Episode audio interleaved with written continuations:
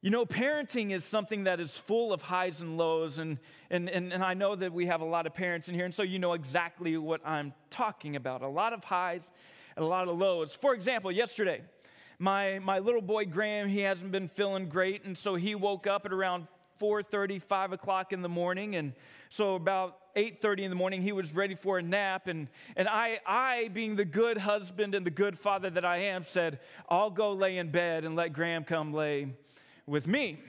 And so Graham came and he laid with me, and we both passed out for a few hours, which was glorious. But then once we got up, you know, for, for the day, we had a couple of things we had to go do.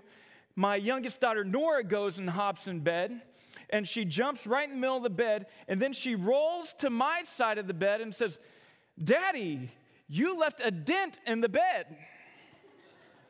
to which is nothing short of just a huge confidence builder, you know? So, so parenting is full of highs and parenting is full of lows. But, but I feel like one of the most special moments that we have as parents is, is, whenever we realize that, that, that, that our kids don't just need us, but our kids actually want us. I remember with each of my kids that very first moment that I'm walking across the room, or, or maybe they've started crawling or scooting around, and they come up to you and they sit right at your feet or, or, or, they're down at your feet and they do the whole like arms up. There is nothing more special than a baby lifting their arms up. It does not matter how frustrated you were, it does not matter where you were going. You were going to stop and lift up that child. Right now, like I said, Graham, he's, he, he, he's been going through it. He's, he's two now and he's been going through it for a little bit. Like he's he's discovered this screaming voice that that um, makes you wonder if his head's going to start spinning, like like that kind of screaming voice. And he loves to unleash this screaming voice uh, in the middle of the night. Yeah, which is again just just the the greatest thing in the world, right? And so parenting's so much fun. And, and so, like, like it's, it's two o'clock in the morning, and, and Graham just starts screaming and screaming and screaming. And, and, and my wife is, is in bed, and she's like putting the pillow over her head, like, I can't take this anymore. And so I figure, okay, it's my turn now. And, and so I get up and I, I go into Graham's room, and, and he sees me, and he just lifts those like demon screeching arms up to me. And at that moment, there's nothing else that I can do other than pick him up and, and, and encourage him, right? To, to respond differently whenever he's, he's upset, but to pick him up and to have him wrap his little arms around my neck and squeeze so tightly. It's one thing whenever your kids just need you, but it's something completely different whenever your kids actually want you. And all of my, my, my kids are still under my roof, but I imagine, as, as I've already seen with some of them, but, but the, the, the, these moments, they may continue to look different, but that feeling of being wanted by our children, it, it remains the same, whether it's at the swimming pool and they're learning to swim. And they're looking to you to make sure that they don't sink, or or, or, or, maybe it's because their world has, has, has something has happened in their world that has broken their heart and they just need they, they, they just need you. They, they want you to melt into your side. Or perhaps they realize that they said some words that have hurt someone and they, they need you through their tears. They want you through their tears to remind them that they are more than the mistake that they've made. And and like I said, all of my children are still in the house, but I imagine on some level, this feeling of being wanted by your children really never goes away. It's like we always want to be able to say, My child, please come to me. No matter what you're facing, no matter what's overwhelming you, in the good times, let me celebrate with you. In the hard times, let me listen to you and let me cry with you, but child, just please, please come to me. Last week in our series, The Commands of Christ, we, We looked at this command of Jesus that just simply does not make sense when we try to look at it from a human perspective. That Jesus says that when you are hated or when you are persecuted or when you're insulted or whenever you are rejected because of Him, that we are to rejoice in that day and leap for joy. Why? Because we know that great is our reward in heaven. It's a command that didn't stick with Jesus, it's a command that made its way all throughout the New Testament. Whenever James, the half brother of Jesus, would say, Consider it pure joy, my brothers and sisters, when you face trials of many kinds. Because you know that these trials will ultimately develop perseverance in your faith. It's like, what? Joy? Trials, those aren't the things that we normally put together. The Apostle Paul, rejoice always. And whenever Paul said the word always, what he meant was like, always. When you want to and when you don't. Rejoice always and, and, and pray continually and give thanks. And here's how all circumstances. For this is God's will for you in Christ Jesus. And over and over and over again, all throughout the New Testament, we're told to rejoice in the context of pain and suffering. But how do we do that? We do that because we believe that Jesus is the Christ, the Son of the living God. We believe that he really lived and he really died. And on the third day, that he really defeated sin and shame and death when he resurrected from the dead. We believe that he ascended into heaven to sit at the right hand of the Father, and when he did so, that he left his Holy Spirit with us to be our guide, to be our comforter, to be his presence that will never ever leave us. This is what we believe. We believe that Jesus, whenever he did all these things, that he held up his end of the deal, that no matter what we face in our life, that we can still rejoice. And so, with that in mind, today we're going to look at another command that I believe has the potential to be so, so freeing to so many of us and what we're facing in our lives today. So, if you have your Bible, go ahead and open up to Matthew chapter 11, and we're going to begin here in verse 25. And so I'm just going to read the first few words of verse 25, and then we're going to stop for just a second. It says this At that time, Jesus said, at that time, Jesus said, and since we're looking at something that Jesus said at a specific time, we need to take a quick look at what was happening just before Jesus said at that time. How did we get to this time that Jesus is talking about? One of the most controversial figures in the entire New Testament is actually Jesus' cousin. It was a man by the name of John the Baptist. John had many followers. He preached many unpopular sermons. And, and more times than not, whenever John was preaching an unpopular sermon, the reason it was unpopular was because he was preaching on the subject of repentance.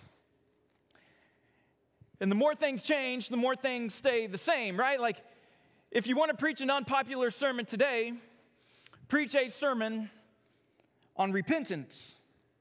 But John, he challenged authority, but the main thing that John did throughout his life, throughout his ministry, was he pointed people to Jesus. There were a lot of people who, who believed that John was or that he could possibly be the coming Messiah, the one that they had been waiting on for generations. But John never wavered in his claim that he was not that Messiah. And then one day he would unmistakably make it clear that Jesus was that Messiah. But at the beginning of, of, of Matthew chapter 11. John has been in prison for, for, for quite some time here. And, and he, he was put in prison because of some of his, his, his willingness to challenge authority. He had told Herod that, let's to put it nicely, he had some inappropriate relationships with some people in his family. And so, whenever Herod heard this, he, he didn't like that John was, was calling him out, and so he had John thrown in prison. But the longer that John sat in prison, the more that questions began to creep into his mind. They crept into his mind. He, he began to wonder if he was right about what he had believed about Jesus. Was Jesus really the one that, that, that they had been waiting on all this time? Is Jesus who he thought he was? Or, or had he missed something in some way. And so he asked his followers to go find Jesus and, and to get some answers. And in the process of his disciples coming to Jesus, John's disciples coming to Jesus to, to get some answers, are you the one? Uh, was John right? Are you the one that we've been waiting for? Jesus simply told the disciples, John's disciples, to look around and go back and tell John what you see that the deaf can hear, the blind can see, the lame can walk, and the dead have been raised again. And the good news, the gospel, has been preached to the poor. And then, as John's followers began to leave, Jesus turned his attention to the crowd and he began to, to talk to the crowd about who John really was. He says that there has never been a man born of a woman who is greater than John the Baptist. Yet even John the Baptist is, is, is, is least in the kingdom of heaven, or the least in the kingdom of heaven is greater than he. How he has simply preached, but John the Baptist has simply preached the message of the prophets from long ago. And if you were willing to accept his message, if you're willing to accept what the prophets had said, if you're willing to accept what John the Baptist had said, then you would know who Jesus was. Then you would believe in him. But there were so many who did not accept this message. And it was to this unresponsive generation that Jesus turns his attention, this group who has missed the good news of the gospel in the name of the burden of religion. They had missed so much about what God had done through Israel's history and the true purpose of the law given in the Old Testament, all because of the scribes and the Pharisees. Their teachers had added their own rules and their own regulations and their own laws onto God's law. And they trusted their teachers. But if they just would have listened to John, if they just would have listened to the prophets, then they would have known, but they didn't. And as a result, they were breaking under the weight that their teachers had placed on them. And that's what's taking place whenever Jesus says, At that time, Jesus said, I praise you, Father, Lord of heaven and earth, because you have hidden these things from the wise and the learned and revealed them to little children. Yes, Father, for this is what you were pleased to do. In other words, God has hidden this truth from those who will not believe, but are enamored and, and, and infatuated by their own learning. Verse 27 All things have been committed to me by my Father. No one knows the Son except the Father. And no one knows the Father except the Son, and those whom the Son chooses to reveal him. I love this so much because we always look at, at, at, the synoptic gospels Matthew, Mark, and Luke. These are gospels that tell so many of the same stories and, and, and, and use so much of the same language. But in a, a little verse like that, you see just just how close John's gospel still was to the synoptic gospels, because that verse right there could be taken straight from John's words. But it's here that Jesus gives us, it's after Jesus says these words that he gives us our command for the day. And remember, this is a command spoken to people who are drowning in fear. They're breaking under the pressure. They're breaking under the burden of not meeting some sort of man made expectation. And it's here that Jesus says, Come to me, all you who are weary and burdened, and I will give you rest.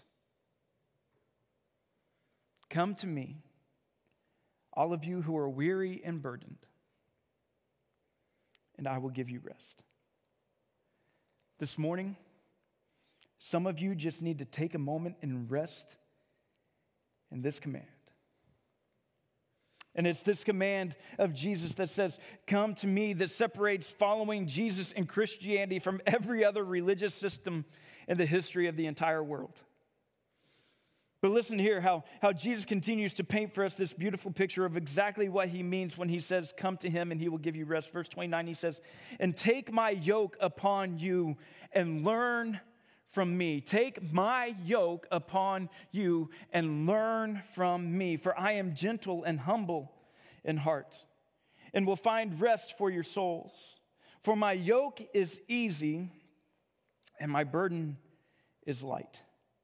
Whenever Jesus says that he has come to give us rest, what he's saying is, is, that, is that when we come to him, that he will give us relief from the burdens that we place on ourselves. I love this so much, the imagery that Jesus decides to use The imagery of this yoke, this heavy wooden bar that fits around the neck of an ox, so that way this ox could carry some sort of a hairy load. It, it, it could pull some sort of a heavy load. And the thing that Jesus' audience would have been so, so familiar with is that there were actually two different kinds of yokes that farmers would use to put on an ox.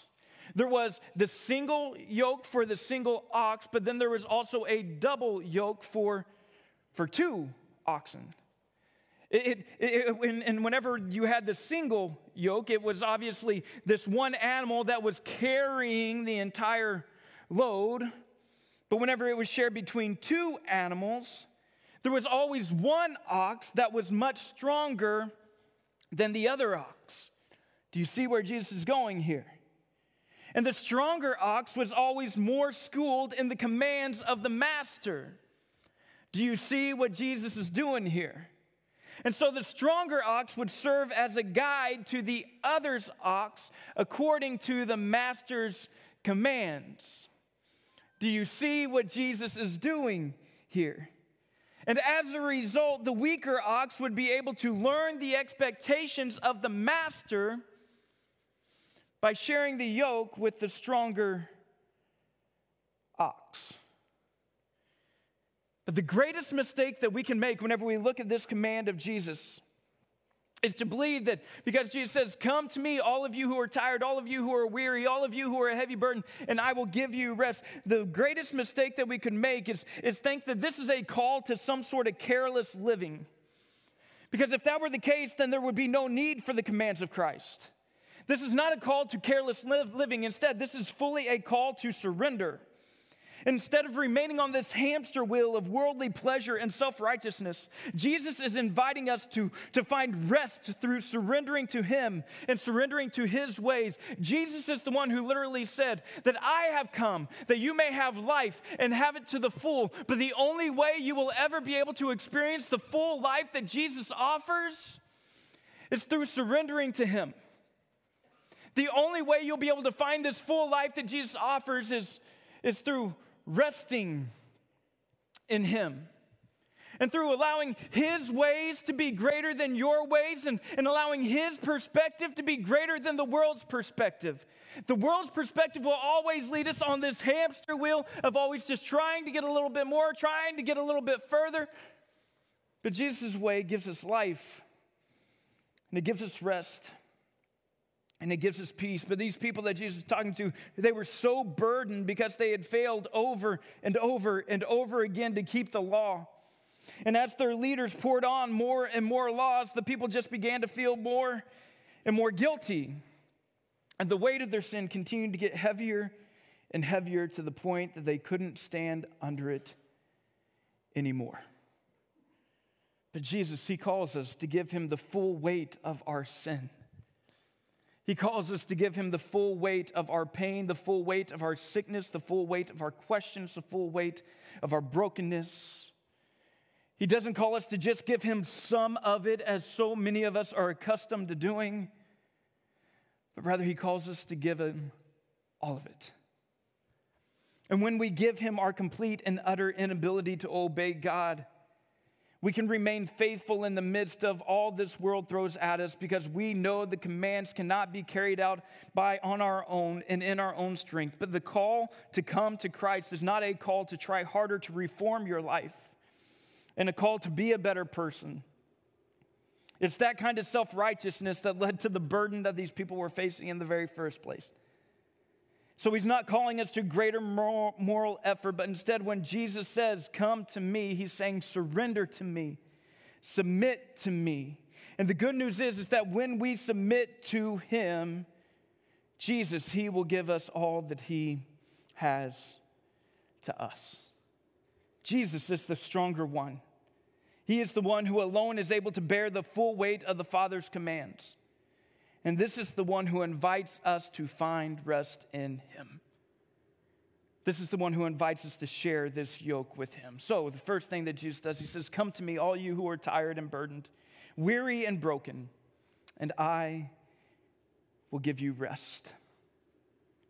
But in addition to, to Jesus offering rest for those who will come to him, he also offers this sort of refreshment He says, Come to me because I am the bread of life. And if you, you eat the bread of life, then, then you will never hungry. Come to me because I am living water. And if you come to me, I will, I will give you water that will allow you to never thirst again. It's not uncommon at all, at all for people to describe their, their, their spiritual journey as a desert or a wilderness. We saw the people of Israel in the Old Testament spend a lot of time in the wilderness, in the desert. We saw Jesus early in his ministry spend a substantial amount of time in the desert and in the wilderness. The wilderness moments will happen in our faith, but what we do in those moments will determine who we become. I remember as an, a young, young youth minister, I was probably 23 years old or something like that, and I took my youth group on a inner city mission trip to Memphis, Tennessee, and we probably had 15 kids with us or something like that. And, and I decided early on in the week that I was going to be the example for everybody else. This is in the middle of the summer in Memphis. And so we go out and we start working, and it was just this incredible trip working with this incredible lady, painting a house, cleaning up all, all over the place, and and I decided, like I said, I'm going to set the example. And so I just worked and worked and worked and worked. And you would have people who'd come up to you, hey, you need to take a break. I'm like, no, no, no, no, no. I don't need to take a break. I need to set an example.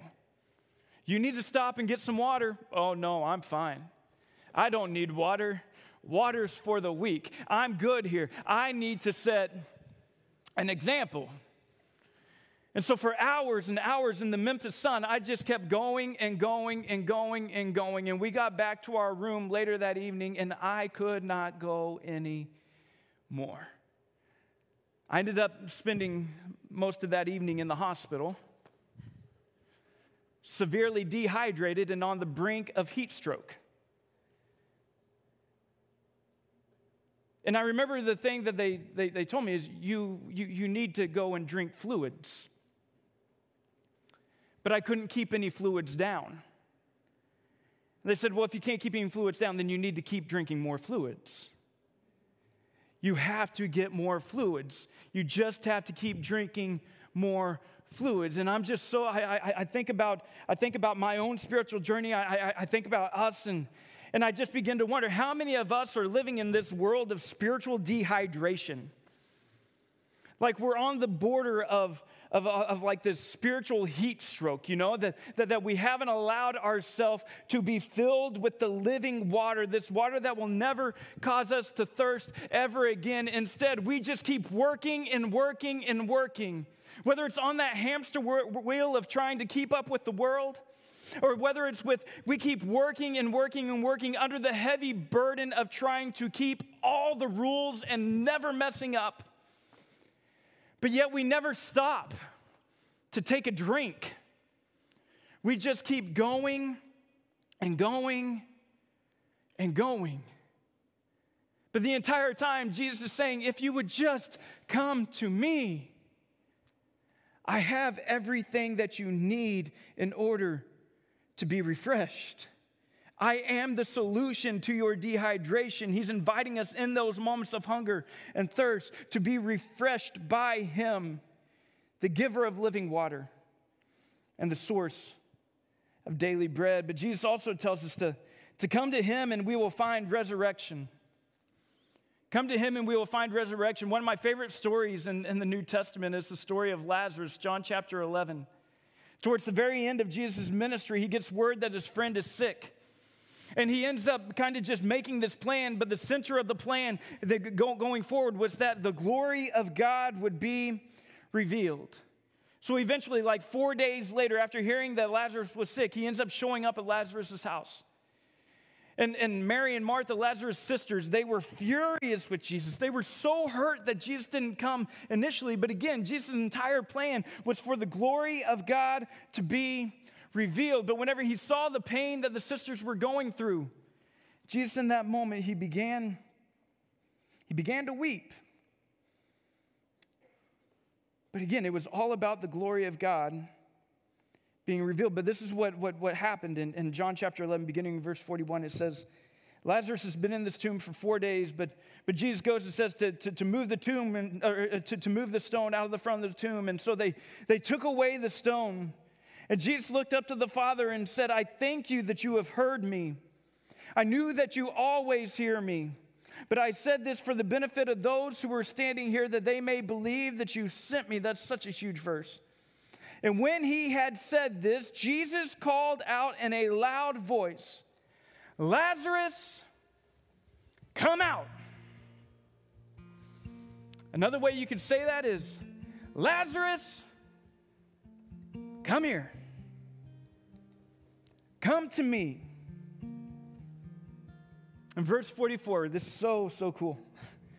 And the dead man came out. His hands and his feet were wrapped with strips of linen and cloth around his face. But this is the hope of the gospel.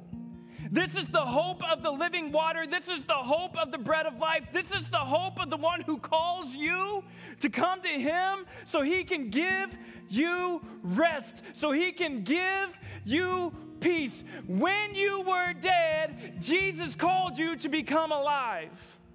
When you were dead in your transgressions, Jesus went and took your sin and he took your shame and he put it upon himself so that way you could ultimately find life in him. Surrendering to Jesus leads to rest, it leads to refreshment, and it leads to resurrection.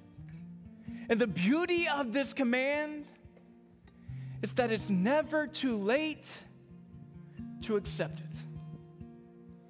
The beauty of this command is that it really is. It's an invitation that will never expire. As long as there is breath in our lungs, the invitation continues to stand. Jesus says, Come to me and allow me to carry the load of, of making you right with God because you cannot do it on your own. And Jesus has already done everything that's necessary. So let's let him lead. Let's, let's, let's learn from him the master's commands. Jesus says, Come to me, and I will give you rest. He says, Come to me and allow me to nourish your soul, to satisfy you, to refresh you. He says to, to come to me, maybe this way you are. Come to me when your heart is cold and your spirit is broken. Come to me whenever you come to a church and we sing songs about fling wide these heavenly gates. And it doesn't move you at all. Whenever we sing songs about Jesus, we want to see you do it again. And it doesn't move you at all.